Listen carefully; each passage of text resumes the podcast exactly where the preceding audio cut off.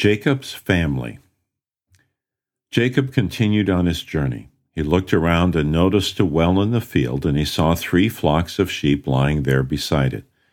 Rachel arrived with her father's sheep because she took care of them. When Jacob saw Rachel, the daughter of Laban, his mother's brother, Jacob went up and watered the flock of Laban. Jacob kissed Rachel and wept loudly. Jacob told Rachel that he was her father's relative and that he was Rebekah's son. She ran and told her father, Laban. Laban had two daughters. The name of the older one was Leah, and the name of the younger was Rachel. Leah had attractive eyes, but Rachel had a beautiful face and figure.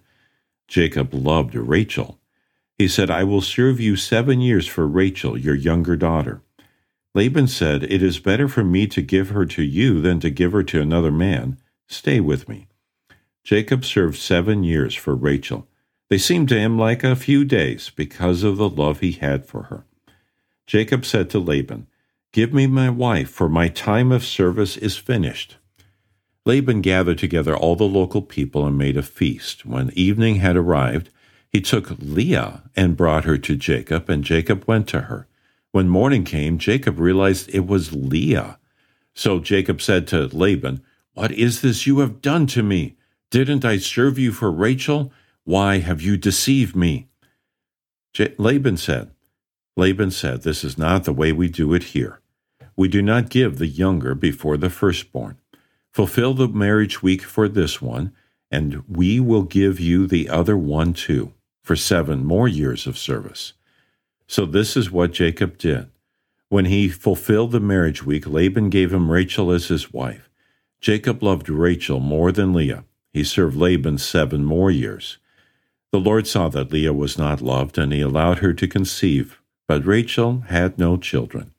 Leah gave birth to a son and named him Reuben. She again gave birth to a son and named him Simeon. She again gave birth to a son. He was named Levi. She again gave birth to a son.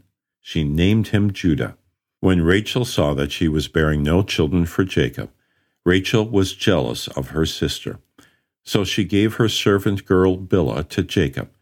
Bilhah gave birth to a son for Jacob. Rachel named him Dan.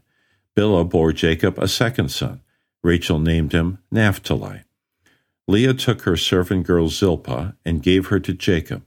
Zilpah bore Jacob a son. Leah named him Gad.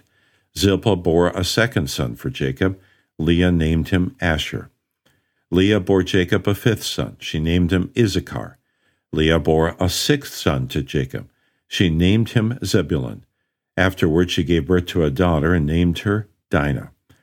God remembered Rachel, and God listened to her and opened her womb. She bore a son, and she named him Joseph.